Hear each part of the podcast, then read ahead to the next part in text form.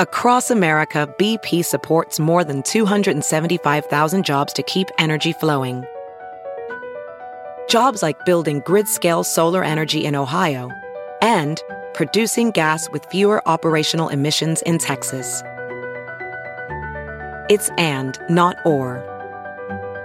See what doing both means for energy nationwide at bp.com slash investing in America. Hey, friends, thanks so much for listening to the podcast. And we want to make sure that you know about all the other exciting ways to get more exclusive content from The Bill Press Show. We're on Patreon. Did you know that? On Patreon. So to go to Patreon, P-A-T-R-E-O-N dot com slash BP show to get videos that nobody else gets. All we ask is five bucks a month and you get access to daily commentary and every week we put up a special interview just for our Patreon subscribers. Hey, it's a great way to support progressive media and get your hands on some fun, new, exclusive content. Thanks so much for supporting the show by going to patreon.com slash BP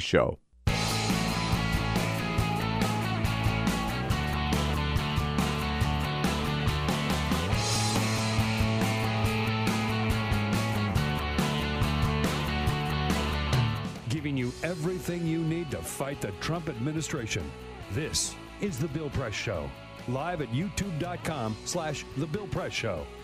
All right, let's say it one more time. Happy New Year, everybody.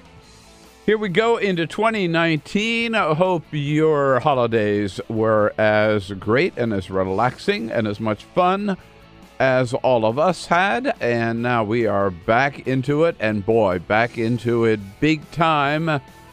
With the shutdown still going on, last time we were together, uh, not on tape, but we were together live. Uh, we were celebrating the fact that uh, there was not going to be any shutdown because uh, the Democrats in the House, the Republicans in the House, the Democrats in the Senate, the Republicans in the Senate had all reached a deal. Even the White House said at that time that they were ready to uh, settle for what the Congress had come up with.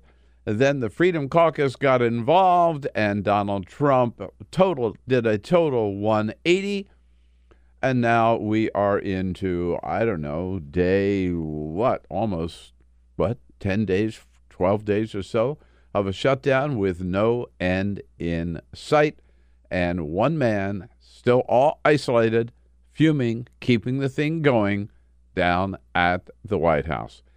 Good to see you today. Thanks so much for joining us. We've got lots and lots to talk about, not just the shutdown, but a tremendous beginning to the new year for NASA, reaching out 4 b- b- b- billion miles uh, to put a little spacecraft around a great big rock out there. We wanted to know more about a huge success and the first of maybe 30 Democrats jumping into the 2020 race. Elizabeth Warren ex- announcing her exploratory committee on New Year's Eve. So much to talk about, so much you will want to get into. So get ready. Send your comments on Twitter starting right now at BP Show, at BP Show. We'll uh, jump right into all of the news of the day with all of our guests. But first, This is the uh, full court Peter, press. hello, Peter. Happy New Year. Happy New Year, Bill. Happy New Year. Just a couple of other stories making news in this, the year 2019. Can you believe Uh, it? Here we are. Did you stay up for uh, Are you midnight kidding? on New Year's Eve? No, I don't think there's a bigger waste of time. I'm sorry, than staying up till to say Happy New Year. I'm with you. Uh, and there are more people who actually stay at home and just watch stuff on TV, right? It used to just be Dick Clark, Oh, this would be fun. You can watch it raining in Yeah. Times Square. CNN, Fox Yeah, News, right. NBC, ABC, CBS, they all have their versions of their New Year's Yeah, Eve broadcast. Well, here's the thing the uh, viewership for New Year's Eve programming Uh huh. is down by double digits from only a year ago. No kidding. People are just not watching it anymore. Uh, still, ABC's New Year's Rockin' Eve, which is the one that Dick Clark uh, Yeah. headed up for such a long time, was in the lead. Ryan Seacrest is now the sort of head Yeah, uh, yeah. of that one. Uh, but like CBS did one with Steve Harvey. Uh, CNN did Anderson Cooper, uh, no longer with Kathy Griffin, of course. Yes. But apparently, people are just over it. They're just not watching. I kind of think that's a good sign. It's such silly programming. Every now and then, we And- get a couple of good signs that we're going to be okay as a society. A- a- and by the way, after Dick Clark, yeah, yeah, you might as well just retire that whole program. yeah. Just Yeah. get rid of the whole New Year thing. Yeah. absolutely. We also found out over the break who will be playing for college football's national championship. It will be the Clemson Tigers and the Alabama Crimson Tide. Yes, Oh, the yeah, Clemson, Crimson Tigers Tide. beat Yes. Notre Dame. Alabama beat Oklahoma. Roll Tide. Neither game was very close. So, well, yet again, this is the fourth year in a row that Alabama will end on uh, will, will take on Clemson. Uh, so Alabama's won two, Clemson's won one. This will be the fourth. We'll see if Clemson can make it even. But one of those teams will be the national champion of college football. This is getting a little deja vu. Uh, All over again. Yeah, yes, yeah. indeed.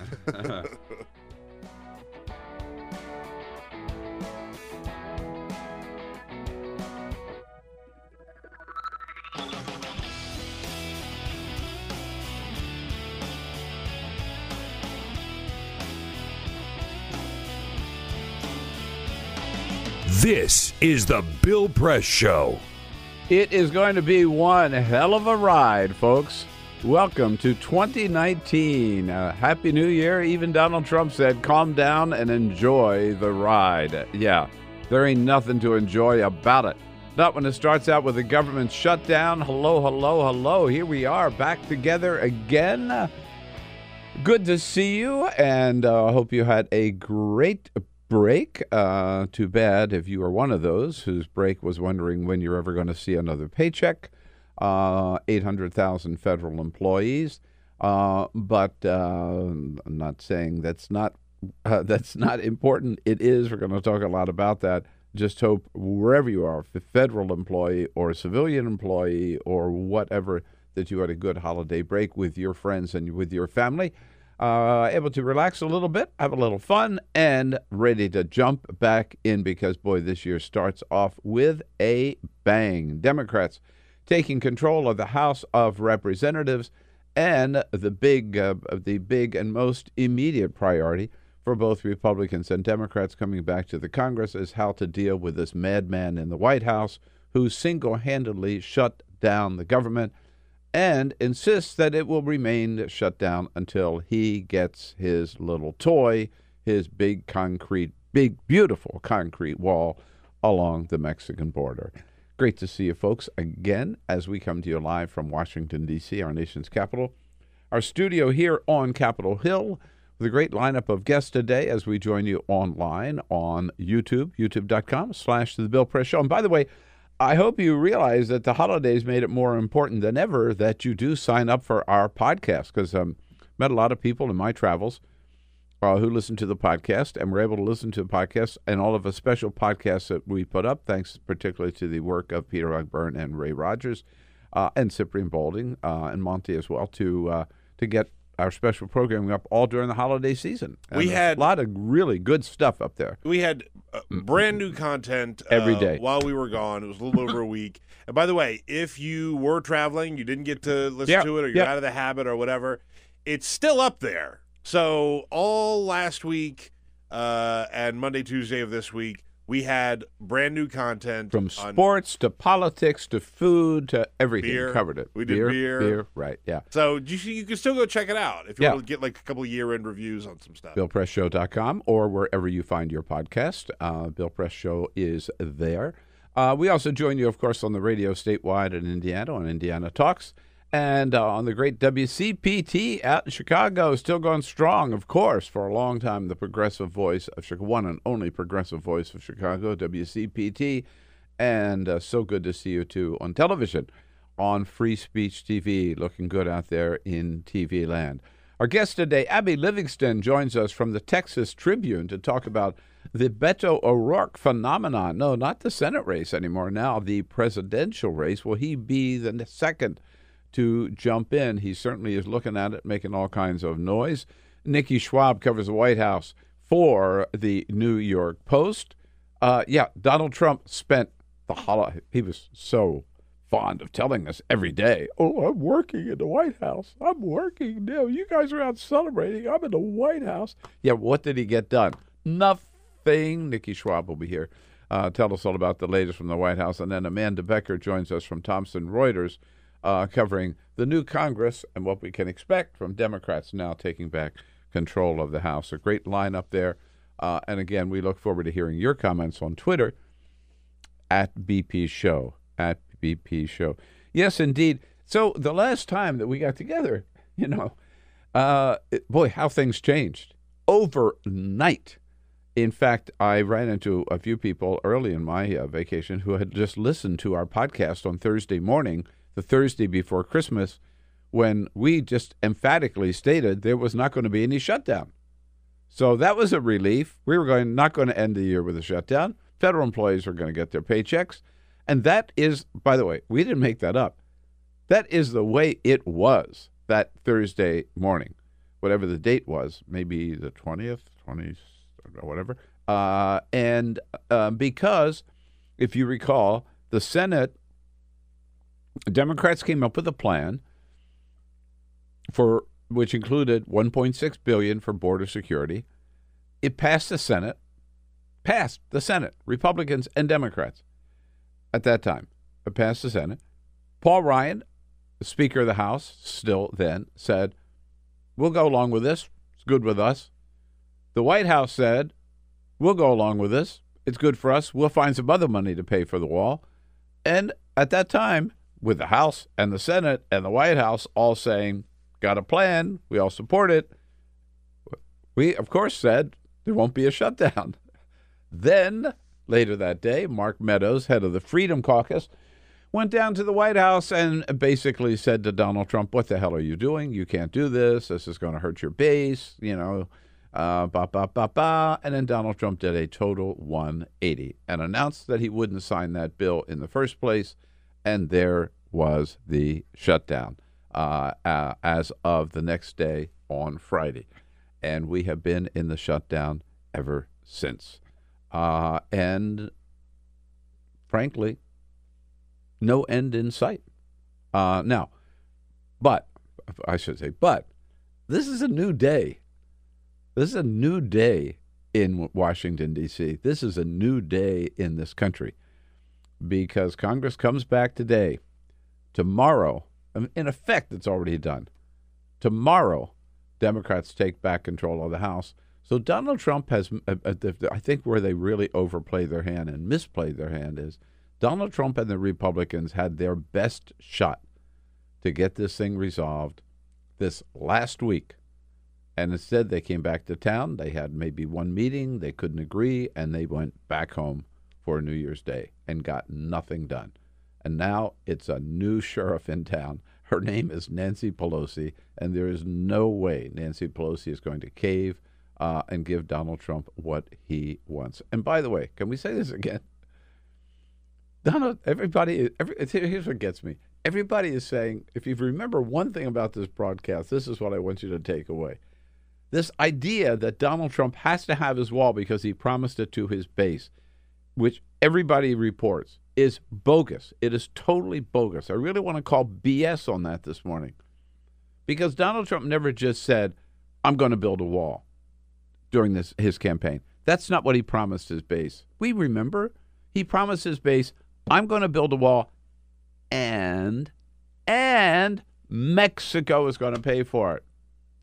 You remember that? You remember that? He would say, We're going to build a wall. And who's going to pay for it? And the crowd will all say, Mexico, Mexico. Well, guess what? Now he's out there saying, I'm going to build a wall and you are going to pay for it. No, no, that wasn't the deal. So, this idea that by not building the wall, he's broken his deal with his base is total BS. He's already broken his deal with the base by making us pay for it. We, we should not even be having a debate about how much money he's going to get for the wall. He didn't want any money for the wall originally. He promised we would not have to give one penny for the wall. That was the promise. He's already broken that promise. So let's get away from this nonsense.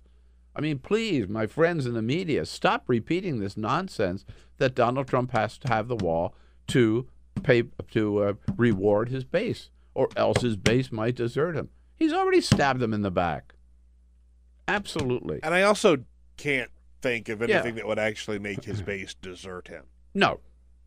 Like if he comes out and he says, "You know, folks, I realize we're not going to get the wall. We're going to find another way to do this." Blah blah blah. His base wouldn't leave him. His base isn't leaving. They blame it on Democrats. Right. Like him. Yeah, they blame yes, it on Mitch yes. McConnell. Like him. They blame it. They find somebody else to blame on. It's I never mean, his fault. Donald Trump, the truest thing he ever said was he could shoot somebody on Fifth Avenue and his base would never desert him. That's right. Because they're idiots. They're total brain dead. Yeah, Donald Trump's base. So there we are. And it is it is one it is yes, it is one man who stands in the way of getting the government back open again. And by the way, let's just say, you know, most of us are not federal employees. But this is real hardship for 800,000 people, 800,000 people who have families, um, many of whom, like most Americans, live from paycheck to paycheck. And it may be true that they're going to get paid eventually, but what do they do in the meantime? Tomorrow, I, no, today, I believe, is the first day when paychecks are due into the into the shutdown. And for a lot of a lot of Americans, a lot of these federal employees who are great men and women who do a great job serving us every single day, they're going to line up. There won't be any paycheck. They still got, they still have bills to pay. They still have mortgage to pay. They still have bills for their to put food on the table. They still got their car payment or whatever. Uh, they may not have much money in the bank. How long are their savings going to last, and why should they be put in that situation? But they are. And not only that, as of today, um, by the way, um, if you're coming into Washington with your family, you know we're here for the holidays. It's going to be a little different today. So far, uh, the Smithsonian museums, the National Zoo, all across the country, many of our national parks were able to remain open because they had some leftover funds. In in some cases, they had leftover funds, like for the Smithsonian, that they were able to use to keep things going for a few days. Uh, in many of the national parks, and I know because I was visiting one, Point Reyes National Seashore, out in Marin County, California, where my our son David works. Um, they're volunteers in many of the parks who picked up park park volunteers, park activists, whatever, and were able to clean the toilets, clean the bathrooms, you know, replace new toilet paper, sweep up, clean up, get rid of the trash, uh, keep the trails open. Uh, they're gone. So as of today, Smithsonian museums, all of them in Washington, are going to be closed. Uh, the National Gallery closed. The National Zoo closed. National parks, which have been able to remain open, most of them have run out of funds or run out. The volunteers are going back to work. Uh, they're going to be shut down. Gates closed. Uh, so this is, you know, That's interesting. more and more and more people impacted by this one man Trump stupid shutdown. Yeah, I mean that's that's a really interesting point because you know you hear about government employees who will be affected by this, and a lot of people outside of DC don't necessarily you know uh, ha- know a ton of federal employees, and so like it's a Yeah. relatively small fraction of of the workforce.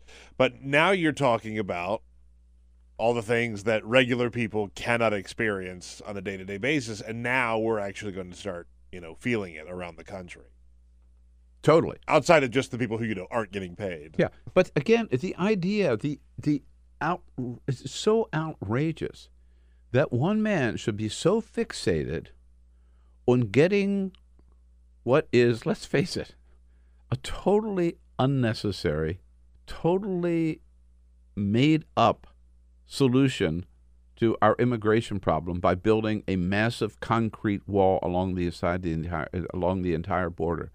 That one man is so fixated on that that he is able to and willing to use his power to shut down the federal government and keep it shut down until he gets his way. I mean, that's not really the way democracy is supposed to work. And by the way, it is one man, but it is also, and we got to remember this and keep coming back to this, it is also the Republicans in the Senate, particularly, because there are not enough of them in the House now to make any difference. The Republicans in the Senate who still refuse to stand up to Donald Trump. So I lay this on Donald. This is a Trump shutdown. This is a Mitch McConnell shutdown as well. because Nancy Pelosi, who will be Speaker as of tomorrow, uh, she and Chuck Schumer already on Monday, late Monday, New Year's Eve, laid out uh, five or six bills to get the government back working again, to provide some money for border security, not for the wall, and to fund those agencies which are not border related through September, and to fund DHS for another month so they can work out some solution to the border security. Uh, that will pass the House easily. Uh, that would pass the Senate easily if Mitch McConnell would allow it to a vote. Mitch McConnell says, I won't even bring it up for a vote unless President Trump says he will sign it. So, talk about leadership. What's Mitch McConnell basically is saying, no, I'm no longer the head of the Senate. I'm just a lackey for Donald Trump. That's all I am. I'm just here to do whatever Donald Trump wants, and I won't do anything that Donald Trump doesn't like.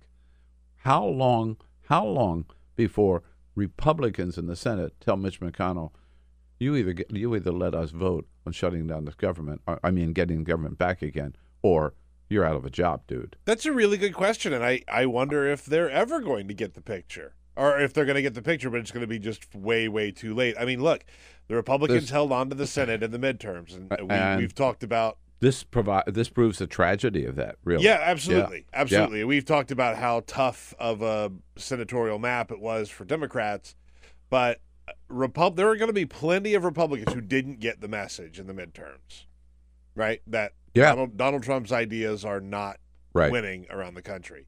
And so they might just keep pushing through and pushing through and pushing through, and then at some point it's going to break for them. Yeah. And in the meantime, uh, as if uh, that was not uh, enough of a blow to federal employees, Donald Trump, in the middle of the shutdown, when federal employees are not getting their paycheck, are working, those of some of them have to come into work, essential people have to come into work and still don't get their paycheck. Uh, and some of them are just furloughed basically until the government reopens. But in the middle of all of that hardship, Donald Trump also said, uh, by the way, um, I'm going to kick you while you're down. I am also going to put in a pay freeze for federal employees. Gee, we had enough money to give the wealthiest of Americans a big tax break, but we don't have enough money to give the federal employees what they're contractually entitled to, which is a 2.1 cost of, percent cost of living increase. Uh, Donald Trump said he's going to cancel that for 2019. Yeah. So while you're down, I'm just going to give you another kick in the balls, and uh, that's who I am. I got to say, I was so proud of the American Federation of Government Employees. Uh, they are sponsors of our show. We love them.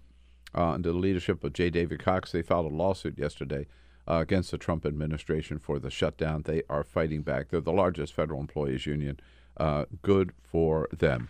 Uh, but Donald Trump, of course, uh, he all sees this as uh, just part of the wild ride, he says. Calm down and enjoy the ride. He put out a little video, actually, uh, on uh, New Year's Eve, wishing everybody a happy New Year. Well, I'm at the White House working. You're out there partying tonight, but I don't blame you.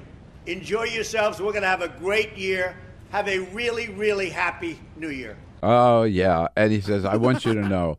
I want you to. He made a big deal of this, so he didn't go to Mar-a-Lago, right? He stayed in the White House instead, except for this little detour he did to Iraq, which was a total public relations disaster. Turned that into a political stunt, of course, signing hats, promising, uh, lying, lying to the troops, telling them he'd given them a 10% pay raise, which he had not done. Made it, again, everything. It's just like when he did that phone call to the troops on Thanksgiving. He turned it into a political event about, you got to support me on the wall. I know you do, the whole thing, right? Uh, but anyway, aside from that, he stayed in the White House and he, and he put out this great photo of how hard he was working in the White House. Here I am at my desk. Look at me working in the White House. And there was one piece of paper on the desk, and there was nothing on the piece of paper. Amazing. You would think, right? The picture would be okay. Let's say if you're working for the White House, we're going to do this. Then you'd have the desk filled with piles of paper, right? Files. You'd have people standing around. No, it was just Donald Trump at his desk one piece of paper, nothing on it. But Donald Trump made a big deal of it. Here I am. I'm working for you, he says uh, in that same video. I'm working on this wall. We have to have a wall as part of border security, and we're working on it. We've had a great two years. I'm working hard for you. I'm fighting for you. I'm fighting for you. What, what did what did he So- do? What did he do in this Nothing. last week and a half Nothing. since the government What did shut he down? accomplish? Nothing. Right? Yeah. Nothing. Rattle around the White House. Right. He didn't advance this at all. He tweeted a couple of things about the wall. He tweeted a couple of things that were completely irrelevant too. But it, it's not like he was working on it, And as so, he says. No, and so now he's called a meeting at the White House today. So he's invited the Rem- Republican and the Democratic leadership come down to the White House today for a total BS meeting on border security. It's that BS doesn't stand for border security, but he's got a BS meeting at the White House, uh, as if uh, and as if Nancy Pelosi and Chuck Schumer are going to come down there and just fold and cave and say whatever you want, Mr. President. No, that's not the way it works. Uh, and Speaker to be Pelosi made it clear yesterday when she said Donald Trump has to realize that Democrats now control the House and reread the Constitution. We are Article One of the Constitution. We uh, we appropriate the money. Uh, we are an equal branch of government. We are just as powerful as he is, just as important as he is. Uh, and this wall, as Nancy, Nancy Pelosi has said, should never be built and will. Donald Trump has to realize that should never be built and will never be built. Take it to the bank. Donald Trump will never get his wall. We all know that. I somehow think Donald Trump has to know that. But so far, he hasn't recognized it. There are a couple of other things that are happening today. We have a new defense secretary, Patrick Shanahan. Remember when uh, General James Mattis re- resigned in that scathing letter to the president? By the way, here's a question. When is uh, Jim Mattis going to finally admit that he's the one who wrote that op ed to the New York Times? Don't you think? Could have been. Don't you think it sounds when you hear him what he says now? It really, s- we we suspected him at the time. He was one of the chief, He was definitely one of the names out there. one of the names out there. But at any rate, when he sent his uh, resignation letter to the president, after the president uh, just suddenly said he was going to pull all the troops out of Syria overnight, basically within a month, um, James Mattis said he was going to stay until the end of February, just to, for the smooth transition. Uh, Donald Trump said, "No, you're not. You're out of here January one." And in, in fact, this morning, new Defense Secretary, Patrick Shanahan, uh, who was the number two, in by the interestingly, Shanahan was in charge of the business side of the Pentagon, doing all the deals with the contractors. James Mattis was in charge of the troops and the military side of the Pentagon. So it's going to be interesting to see how the guy who was the bookkeeper, basically, or the business dealer, made the business deals, what capacity, if any, he has to know policy and military strategy. At any rate, Shanahan showed up at the Defense Department. All he's he was there early, early this morning, telling report uh, and just very quick comment to reporters. Job done. Take care. There it there is. he goes. Get Welcome the job the done. Pentagon Get before the the, sun done. comes up. There he is. Yeah, indeed. Uh, and also, yes, we have about 30 people in line. Uh, oh, by the way, while we're talking about Syria, remember the guy who was most upset about pulling the troops out of Syria? Uh, it was Lindsey Graham. Oh, man. Oh, God. Lindsey was so pissed. Wasn't he, though? Oh, man. So mad. It was. A, we thought this was no. He was going to break his ties with Donald Trump over Syria. In fact, he threatened to do so. Basically, he said, "Yeah, Donald Trump is so wrong," and we thought this is it. Okay, Lindsey's going to finally go back to being what we used to know of him as the the sensible, rational Republican who was willing to stand up to Donald Trump. And then Lindsey stayed in town so he could have lunch with the president down the White House, one on one. And Lindsey walked out and talked to reporters, and suddenly, Lindsey, I feel better about Syria than I than I felt uh, Oh. before I had lunch. Oh. I think the president's taking this really seriously, and Mm-hmm. the trip to Iraq was well timed. hmm Kiss his ass, Lindsey. Oh God, what? a- Wow, I'm shocked. Bill. Oh, I'm- aren't you just I am shocked? so shocked. I just can't yeah. believe this. I got to tell you, man. You know, you don't have to buy Lindsey Graham. You can rent Lindsey Graham. God, it's so bad. At any rate, uh, as I started to say, we have uh, some 30 people in line, indeed. Um, but first one out of the pack on New Year's Eve, meeting with reporters outside of her house up in Cambridge, Massachusetts. Senator Elizabeth Warren, Elizabeth Warren, telling the world, uh, telling the reporters there that she had formed an exploratory committee. I grew up in a paycheck to paycheck family. And my big chance was a commuter college that cost $50 a semester. I run for office because I'm grateful down to my toes for the opportunities that were given to me, and I am determined that we will give those same opportunities, not just to some of our kids, but to all of our kids. She also released a video, a very upbeat video, saying, uh, you know, we can uh, we can beat Donald Trump and we will.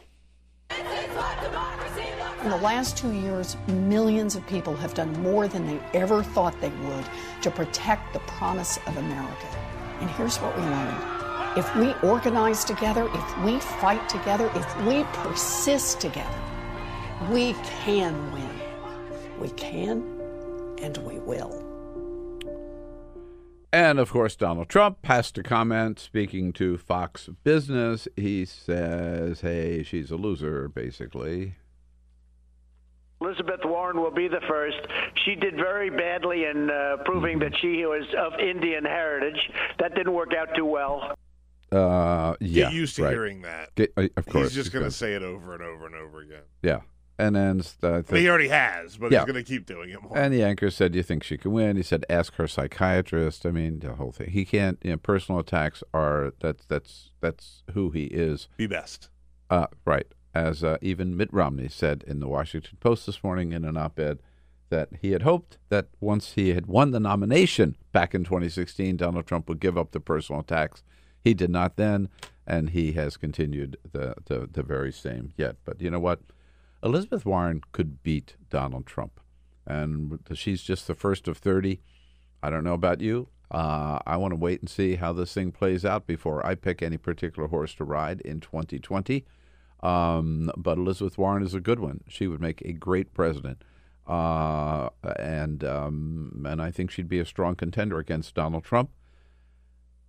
But she's not the only one. How about that Senate candidate from Texas? How about Beto O'Rourke? Huh. Nobody, he's certainly looking at it, and nobody knows him better than Abby Livingston from the Texas Tribune, who's been reporting on the O'Rourke campaign from the very, very beginning.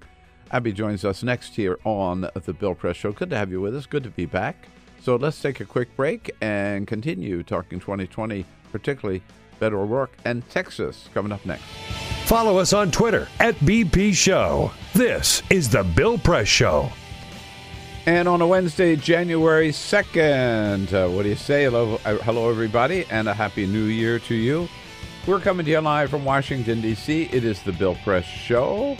Uh, first day, first show of the new year, and brought to you by the American Federation of Government Employees, the largest federal employees, uh, representing more federal workers hit by the shutdown than anybody else. Uh, the union that, under the leadership of President J. David Cox, filed a lawsuit against the Trump administration yesterday, saying they had violated federal contracts uh, by v- the very nature of the uh, shutdown.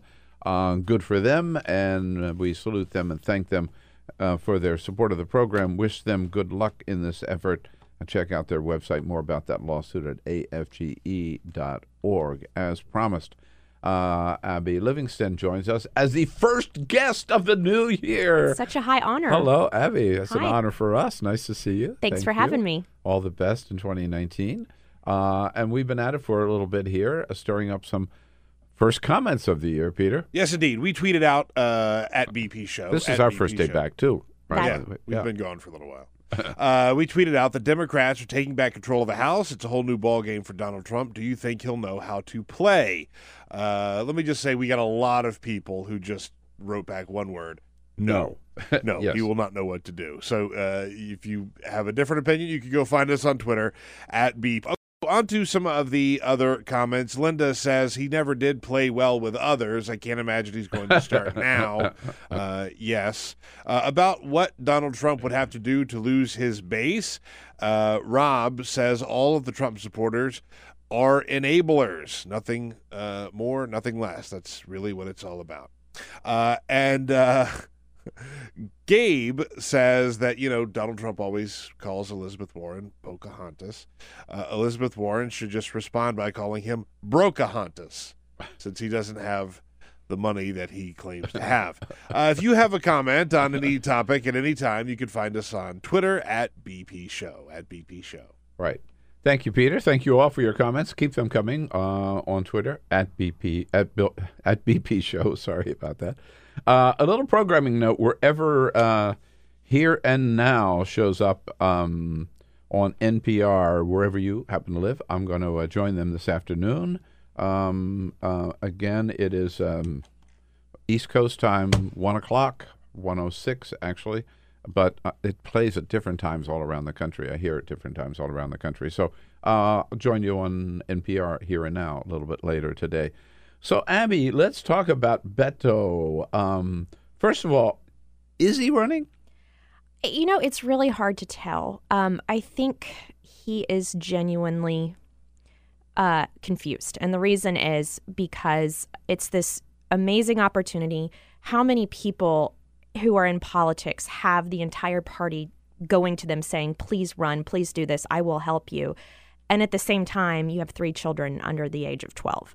And it seems like his wife is warming up to this, that it's more becoming that they're moving in that direction. And it, it I, I've had a lot of people compare it to Barack Obama over Christmas 2006. Yeah. And in early January, he announced his exploratory. And so um, I, I don't think his head was there at all a few months ago, but I mean, I, I think it's hard to ignore this. And in, one of the maxims of politics is you generally get one shot, whether you're Chris Christie in 2012 and um, Elizabeth Warren in 2016. We'll see if that pans out. But a lot of times the momentum's there for you in one moment. And if you don't seize it, it may not come again. The timeline is so interesting, and I'm glad you mentioned it because before the Christmas break, there were whispers about Beto O'Rourke and is he going to run and all of this stuff. And now, over the break, which was a week and a half, it just felt like people got very much behind Beto O'Rourke's candidacy for president. A lot of people did. For A sure. lot of people I mean, did. the buzz is the buzz is just incredible. I hear it. I heard it everywhere over the holidays, everywhere I went. And by the way, I, I just have to say, I'm a strong believer in the you get one shot rule, uh, which uh, is why I'm a little skeptical about Elizabeth Warren. Um, Barack Obama saw that and did it, and it worked. Right? There are some exceptions, you know. Ronald Reagan. Ronald Reagan, yeah. Yeah, we think of right away. But uh, Chris Christie, certainly, I believe if he had run in 2012, he would have been the nominee. Uh, and uh, so now that that's facing Beto. So is he a wealthy person? He's extremely wealthy. His uh, Aha. via his wife. Um, her father is a real estate tycoon in El Paso, and he might even be a billionaire. So, Mhm. O'Rourke personally, I've actually gone through his disclosures. Um, he's worth millions, maybe tens of millions at this point. Okay, and so, he's so he does not have to own. worry about where his next paycheck is coming Absolutely from. not. And he's he could run. He could spend the next two years running and still be okay. Absolutely. I, I would say, I would stress the children are probably much more of a consideration than any financial concerns. Right. What What is it about his? And you covered it so careful, so closely. What is it about his campaign that propels him to be such an attractive potential presidential candidate? Well, in Texas, he Because he lost. he he lost, but boy, that was a moral victory, and that's a term that's not popular in Texas. It's a mock term for Democrats, like what is Yeah. a moral victory and how many times can you lose. There was a moment on election night where it looked like he could win. Now the rural vote came in much more slowly, and that's when Cruz crept up and surpassed him. But we're talking less than three points in a state that Wendy Davis lost by twenty. And so, I mean, the direction he moved the party and the coattails he offered down ballot candidates transformed Texas mm. politics. Now, what we've seen in the past is that can all get wiped away in one Republican wave. But the other thing is, and I still hear about this, is how much he flattered individual Texans by showing up in their neighborhoods, whether they were African Americans, Hispanics, wealthy white people. In Texas, you campaigned as a Democrat. You went to Dallas, you went to San Antonio, you went to Austin, Houston, and the Valley. He went everywhere. Now, how that may work in Iowa if he chooses to do that. That's that's the game plan for Iowa for most candidates. Well, there are only 99 counties in as Iowa. opposed to 254. um, but once you pass Iowa and New Hampshire, how effective you you know that you can't run that kind of campaign anymore. But um, and there was a charisma there, and I I will plead as a reporter. I've covered him since his first race uh, in 2012. I never noticed it. I never picked up on it until early last year and I went to an event and I was like, "Whoa." And I talked to one of his colleagues and she saw it before Mhm. he was even sworn in. She Hmm. saw she said she saw a future president and I was sort of startled and I so I, I feel like I missed something as a reporter, but there there is a star power there that is very tangible. and he raised a ton of money. Uh looks like 80 million dollars. Yeah. I mean, that's an incredible sum of money and it was That's something presidential money. It, it is, and I was. I remember about two years ago, right now, I called a Democratic Senate strategist and sort of said, "Ballpark figure, what do you, what would he have to raise or for this to be competitive?" And he said thirty to fifty million, and we both laughed. And I mean, he rose, raised twice that, and so um, it was a lot of small dollar donations. I mean, there was it was it was so embedded in the social culture of Texas among Democrats that I went. I had one friend whose um, doctor had a dinner party, and the the idea was I'm inviting all of y'all over for dinner, and you donate what you would have spent dining out to Beto's campaign. And it was that sort of thing that Mhm. just sort of caught on, and it was quite an extraordinary thing. Right. He's uh, as attractive as he is. He's a white male. Is that a strike against him? So this is a fascinating thing. So I I think it's a strike in that I often hear people say a Biden O'Rourke ticket, and I you know I'm A I Biden O'Rourke. yes, and I think Biden's Oh, two white males. yeah floated that, and I'm like I don't know if one that'll young, one old. I, I don't know if that'll pass muster in this Democratic Party. But on the flip side, I had a conversation over the holidays with a out of state feminist and she was all in for Beto. She hopes he runs. And so I think back to two years ago where at least in the feminist world, there was such a devotion to the concept of getting Hillary elected elected and having that first woman president. And in some pockets, he's overriding that. Uh, uh, even among women. I, I think I mean he had a unique p- appeal among women. I, One of the reasons I sensed he had a strong shot was the weekend before the election in my hometown.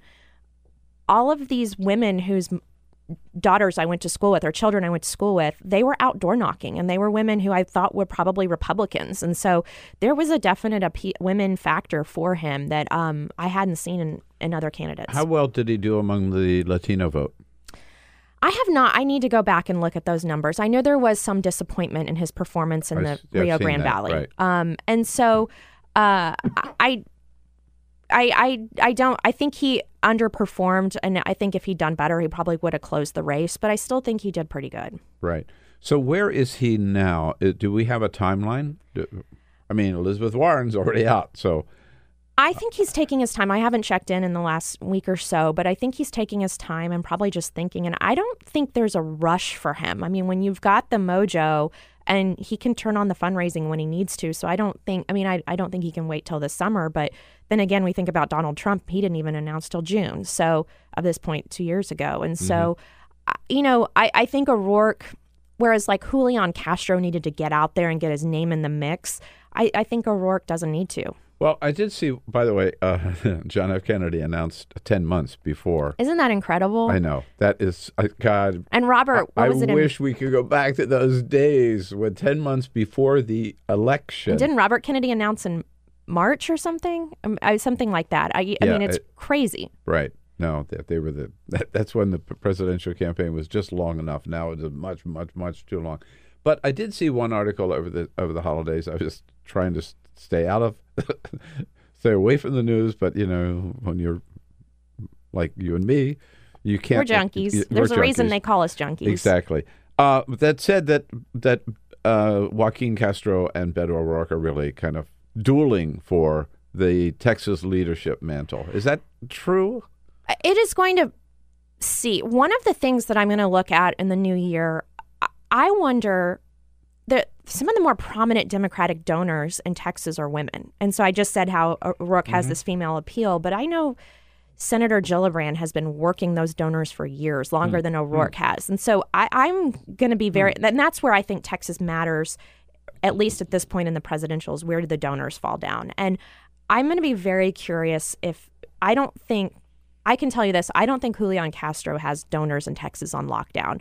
Um, whether O'Rourke does or not, we'll see. But it may be more of a s- split game than we expect. Yeah, and you know, it, part of this, um, uh, part of the equation too, is Texas, right? I mean, Texas is not a blue state, right? And so, are the Democrats really going to look for a standard bearer from a state that they can't win? Well, it's going to be interesting. I mean, the state made a lot of progress for the party. The problem is it's so big and it's so expensive. And so going in and playing in Texas is no small chore. If this was, you know, a state the size of Mississippi, it could totally come on, or Georgia, which would be the more likely one. Yeah, Um, you yeah. could really begin to compete, but this is a $100 million proposition. And so, do they do that? And does O'Rourke make that more attractive? Um, I think you start getting to the strategy of do you pretend to go there and put Republicans on defense or that kind of thing? And that's sort of a conversation for October uh, 2020. So, Where is uh, I as attractive as he is and um, uh, as successful as he was? I must tell you, I have no idea about where Beto O'Rourke is on the political spectrum. Is he a Bernie Democrat? I, I don't think he is. Okay, so but where is he? Well, one of the more interesting things he did when he was still the no name rank and file guy was he stayed out of the superdelegate fight uh, back in 2016. And so he never endorsed Hillary until the end of the primary. And every time I check in, and he stayed out of it. So I think he maybe was a little warm to Bernie, but he wasn't necessarily going to go out on a limb. Um, but he really kept his powder dry. What's Um, his record? Is he progressive? I think it depends. I mean, he's sort of a hard guy to pin down in the sense of trade is a very complex issue in El Paso. It devastated the city 20 years ago, 25 years ago, but they've built up around it and it would upset the economy in a new way. Um, but he also is very um, i think what one of his greatest appeals was he would get up and start talking about the legalization of marijuana in texas which i'd never heard before. I mean that that's just something that startled me. And he would um, That's a good start. yeah so i mean it i yeah, I, I, mean, for Texas, I- anywhere I i for a Democrat. I think every Democratic candidate should have that I do position too. if they're I running do for too. president. By the way, But- right. but, you know, I, I didn't mean to interrupt, but there was an interesting sort of fight that broke out uh, over the last week or so because there has been a lot of criticism about Beto O'Rourke and some of his uh, more conservative votes that he's had uh, while while he was in the House, and you see a lot of establishment Democrats jump to his defense and sort of say, "Oh, we can't bring these these people down. We can't start bashing them."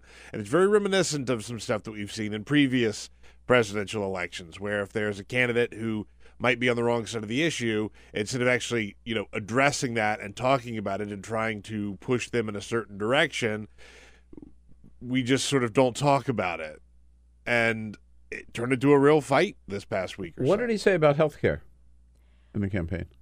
you know it's all blur- blurring into my mind at this point i don't recall him going for medicare for all but i don't i don't think he did but i don't i'll Yeah, tell your viewers to double right. check me on that Yeah. Um, what I will say is that he ran more liberal than anyone I've ever seen in Texas. Now that may not play on the national stage, but he Right. would say, I mean, it was he didn't he wasn't playing footsie. Yeah, right. I you know, I don't know. There's so much. I find him a very appealing potential candidate, and uh, and I think everybody. I, I, you know, a lot, I've talked to a lot of Democrats who say, look.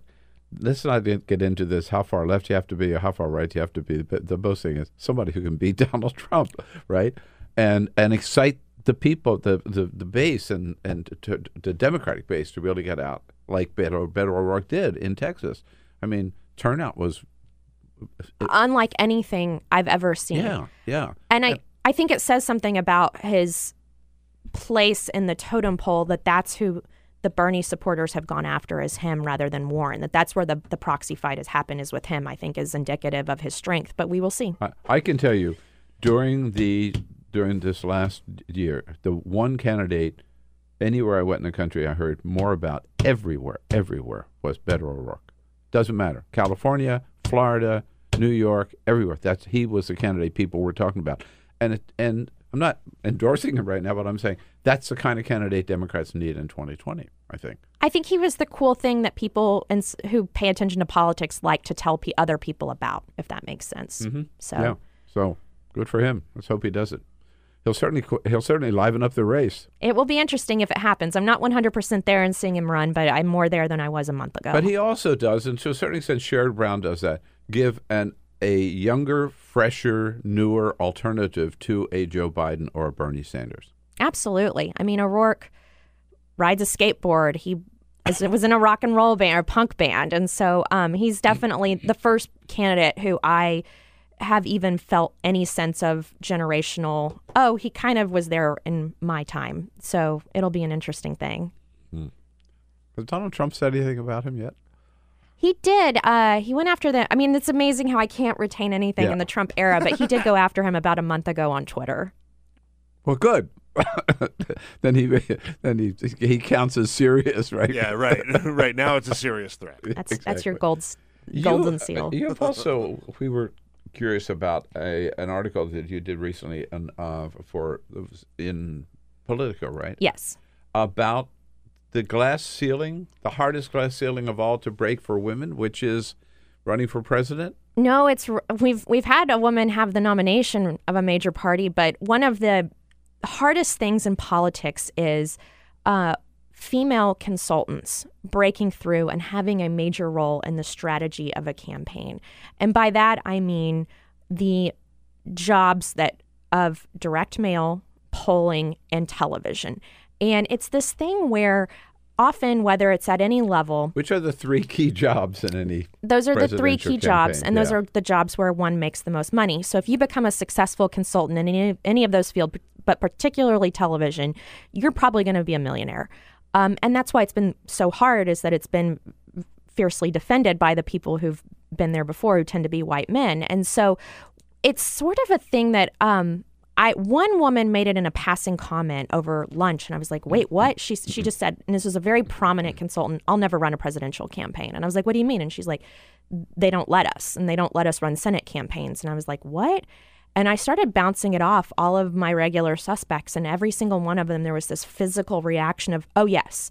And basically, what happens is, is a candidate, man, male or female, when the so right now in the election season consultants fan out across the country in both parties and pitch potential candidates and say this is why i'm the best person to sell your candidacy. And that person more often than not is going to be a man. So say he's the tv guy and he'll say let me bring in my team. We've worked together. We've won all of these house races or all of these senate races and my friend joe the pollster and my friend david the direct mail. We we have a winning record. Bring us in. And so it's this culture where it never even dawns on anyone to bring in a woman. And the thing that startled me about this was this was the year that it wasn't just the female candidate, it was the female voter who was decisive. And there were campaigns where, in the whole line of thinking and strategy, from the TV ad to the direct mail to the polling, there was never a woman in the process trying to empathize with thinking through what a woman voter would want to feel. And so it was a very startling. Um, on the Democratic side, the women were upset about hypocrisy. On the Republican side, it was a sense that their party was just giving up altogether.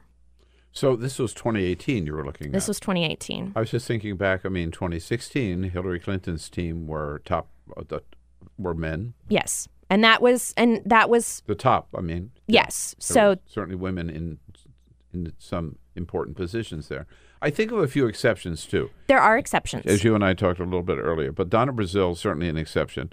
Uh, uh, b- way back in Al Gore's 2000, day, yeah. long time ago, and unsuccessful. But still, she had the position. That's Yes. the most. Kellyanne Conway.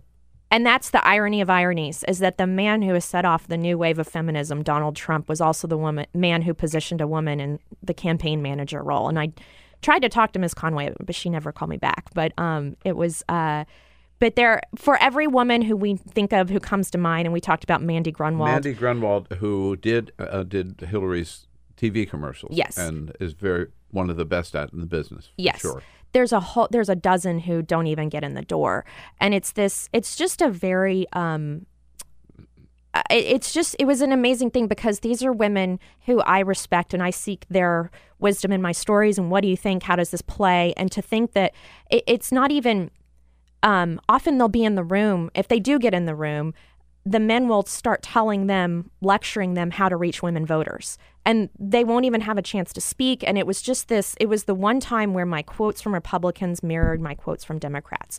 Not everyone agreed with my, that my premise and i definitely put their views in my story.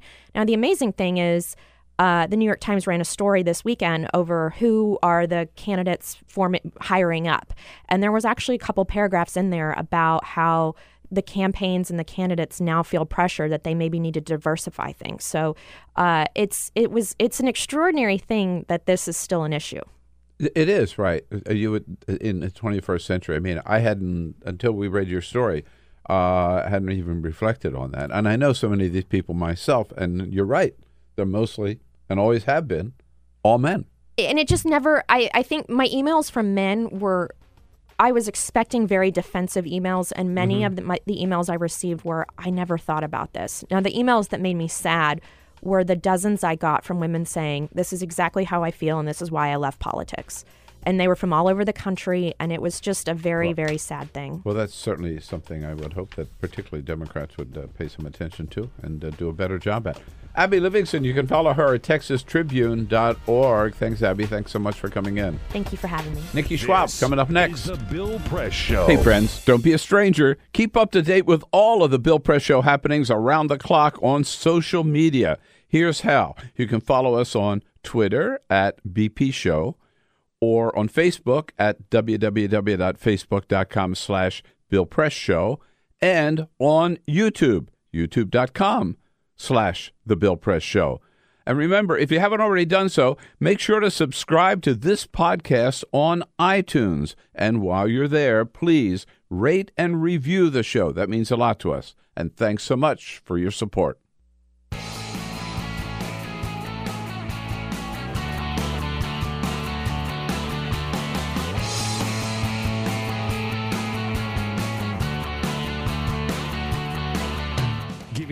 Everything you need to fight the Trump administration. This is The Bill Press Show, live at youtube.com slash The Bill Press Show. All right, let's say it one more time. Happy New Year. Yeah, lots of fun and lots of good times in 2019. Hello, everybody. Good to see you. Yes, we are back. First live show of the new year, 2019. And you are a part of it. Thanks so much for being there as we join you from our studio on Capitol Hill in Washington, D.C., reaching out to you all across this great land of ours on the radio, online, and on television, of course, with all the news of the day.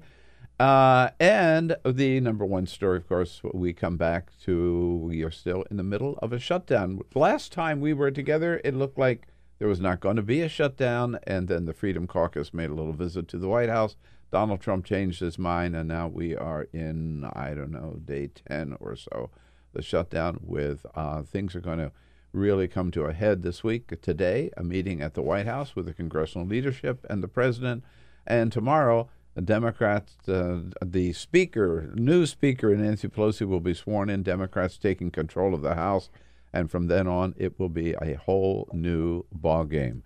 Uh, that keeps people like Nikki Schwab very happy and very busy. Hi, Nikki. It's good to see you. Good to see you too. Happy New Year. Happy New Year to you. Nikki covers the White House, of course, for the uh, New York Post.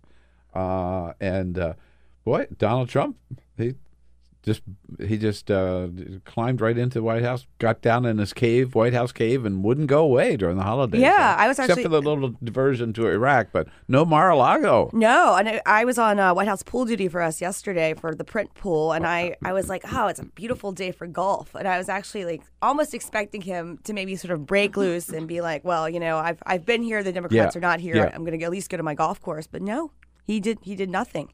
Well, Literally, he was working. He's so hard. He's he's he's working, working, working, and he so and hard. he's you know he's filming these little videos outside in the rose Yeah. garden, which are kind of funny. The, the that? Year's one was like, I know you guys are out there partying, but I'm here working Yeah, for you, America. we, we played a little bit of that earlier. We'll play some more of that again with uh, Nikki Schwab and with all of you.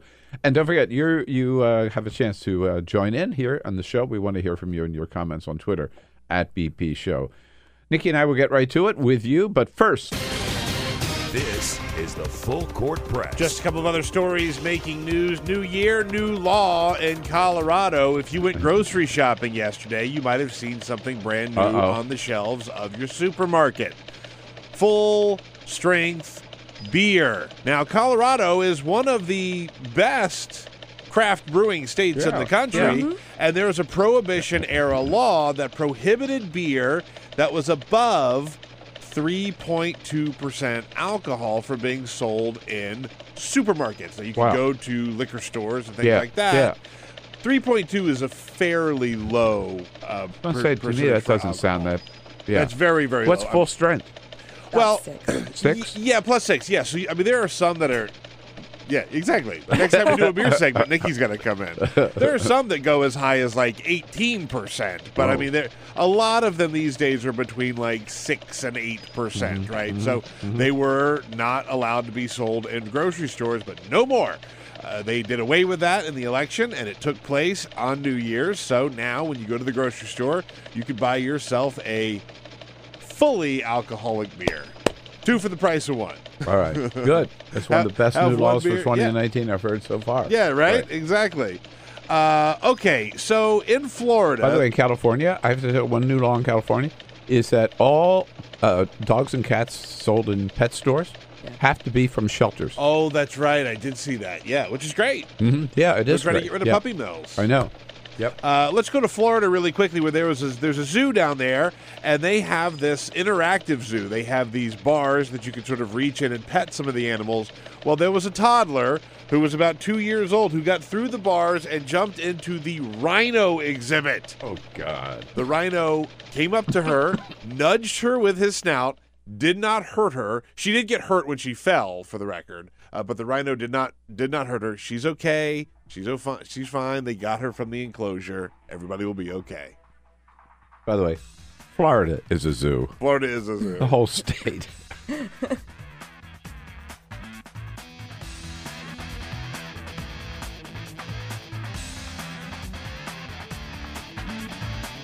This is the Bill Press Show. Yes, indeed. Get ready, folks. A wild ride in 2019, and it has already started. What do you say? Hello, everybody. Good to see you, and thank you for joining us here on this Wednesday, January 2nd. It is the Bill Press Show. We are coming to you live from Washington, D.C.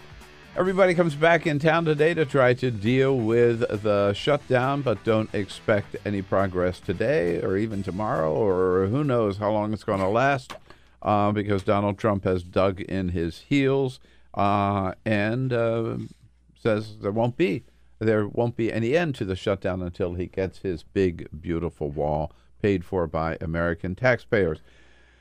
We are uh, again live from our studio on Capitol Hill in Washington D.C. Joining you online on YouTube, YouTube.com/slash The Bill Press Show, on the radio on WCPT out in Chicago. Hello, Chicago, and on television on Free Speech TV. Say hello to Nikki Schwab, who covers the White House for the uh, New York Post. Um, so, Nikki, good to see you. Thank see you, too. Happy New Year. Happy New Year. Uh, Donald Trump, in fact, said he tweeted out, uh, "Calm down and enjoy the ride." It's going to be wild, isn't it? I mean, I mean, today's going to be wild, I think. yeah. I mean, it was already wild whenever he sat in the Oval Office. Well, I mean, Mike Pence wasn't so wild. He just sort of sat there like a rock. But whenever he was, you know, debating Chuck Schumer and Nancy Pelosi, now we've got uh, Republicans in the room as well, like Mitch McConnell. And they're going to sit down and there's going to be some sort of demonstration on border security. And so I think, you know, Trump is trying to get the optics in his favor. But, you know, he tried that, you know, originally in the Oval Office with Pelosi and Which Schumer blew up in his face, and it didn't. right? I, it didn't seem like it worked. Uh, so Yeah, I, I, I- I, don't anticipate this necessarily working, and I think that But with the Republicans there, Do you think he'll do what he did before? Is keep the cameras rolling? Well, the thing is, we don't know. I mean, I They, am. they I, have to expect that he will, don't you think? I mean, I think that that's what I'm hearing from the Democratic side is they think that this is whole a whole you know bit of like reality showmanship, and Yeah, that this is yeah. not like a real discussion. This is like him being like, "But we need this wall, and this is what the wall is going to look like," and blah blah blah, trying to sort of you know take back the reins of the shutdown and and you know say like this is why it's important. This is what we're going to do today. You know, yada yada yada. But I, I you know, I, I can't imagine McConnell like you know like yelling or anything. I think he's going to sort of sit there and and try to like keep the peace, but I think it's still just going to go off the rails. yeah, it, it could very well go off the rails. And certainly the last thing that's going to happen, it seems to me, is that they walk out with a deal. Right? I, it doesn't it doesn't seem like that that's going to happen because I think I think you know in Washington as much as we don't like the idea of sort of backroom deals and smoke filled rooms, I don't necessarily know if like they're going to be able to have a discussion with reporters there. And I'm a reporter, and I would love to see them, you know, you know, making the sausage, if you will.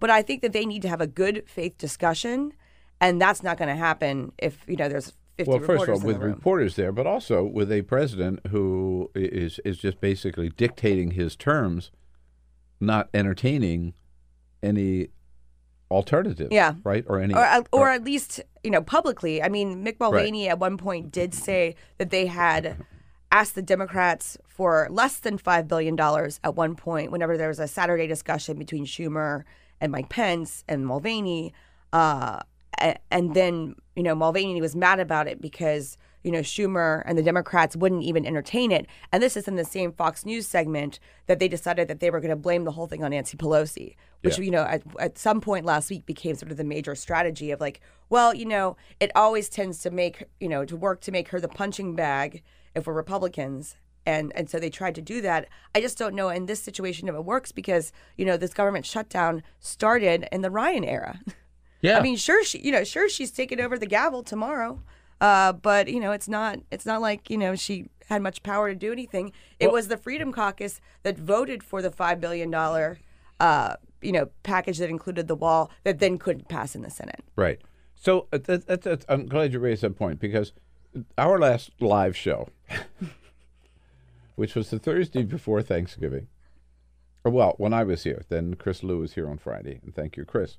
But at that time, as you recall, the Senate had passed a bill, the House, Paul Ryan was for it. Even Sarah Huckabee Sanders told us, I was there at that Yeah. last briefing. We're going to find some other money for the wall, so we'll go along with this. It it looked like the whole it deal looked was done. fine. I And wasn't even Mark- thinking about it. Like it was like, Yeah. okay, we're we're we're done here. The shutdown was avoided. Then Mark Meadows, Freedom Caucus, goes down and convinces Donald Trump, you can't do this. Donald Trump goes along with them, does a total 180. But did the Freedom Caucus have an an exit strategy out of this? So yeah, okay. So they managed to shut down the government, but did they have a plan for reopening it? I don't believe so. And when the Democrats, so the Democrats uh, proposed this plan to fund, you know, I think it's like seven of the eight entities, and then Yeah. separate DHS, and then only fund that to February, just basically giving them more time to sort Right. of figure things out.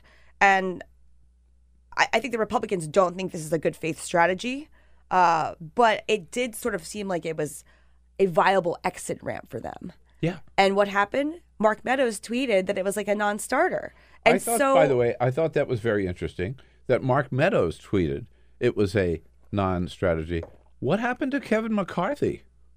I thought he was the Republican he, well, leader, he technically yes, but but we didn't hear peep from him. I think he's. I Did mean, we?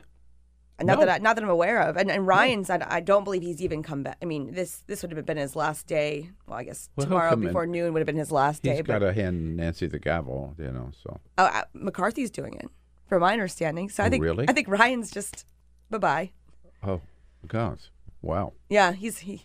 Someone said uh, he ghosted Washington, or did an Irish exit. He was like, "I'm I'm out of here."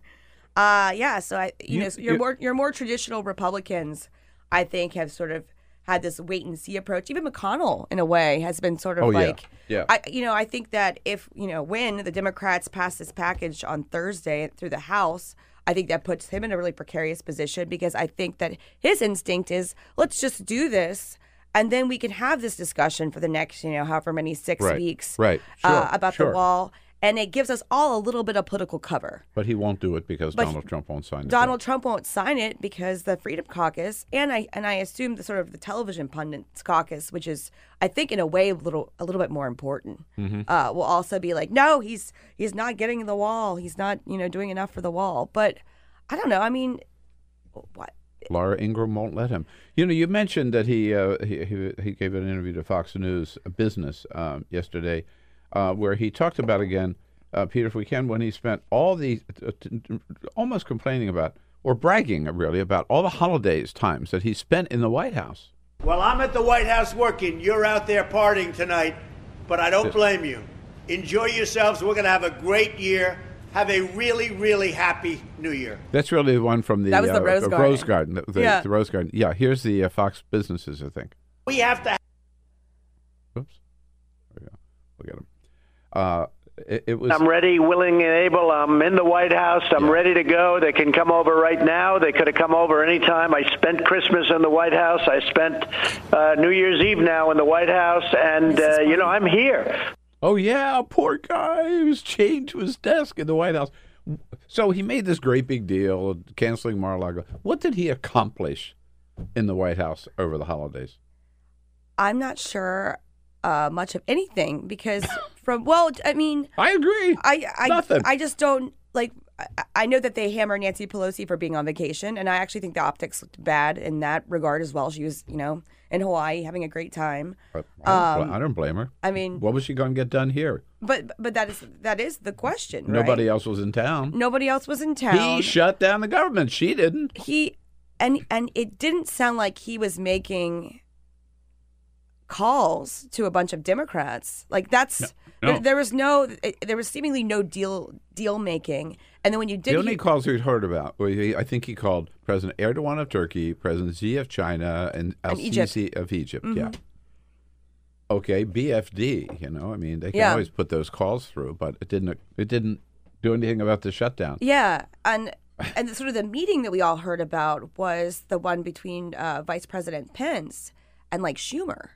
So it wasn't like it was Trump and Schumer. Yeah. Uh, and you know, Mulvaney was obviously as, as the sort of in now now officially the acting chief of staff. He was he was in there too, but it didn't sound like Trump was even privy to that meeting, and it was more Schumer and Pence that were you know having conversations to sort of figure out where the president might uh, you know come to the table. So we're talking about Mitch McConnell, talking about the Senate, uh, Republicans in the Senate, and then how long they're they're willing to let Donald Trump just continue uh, to uh, keep to, to to the shutdown, if you will. Um, but there's uh, uh, a couple of new voices in the Senate. One of them being Mitt Romney, who is an op-ed in the Washington Post this morning. Wow. Um, we remember Mitt Romney, who gave the most blistering speech against Donald Trump during the Republican primary, Yes. 2016. Uh, and this morning he says, uh, among other things, it's well known that Donald Trump was not my choice for the Republican presidential nominee. After he became the nominee, I hoped his campaign would refrain him from resentment and name calling. It did not. Uh, and he says his conduct, particularly over the past two years, particularly his actions last month, is evidence that the president has not risen to the mantle of the office.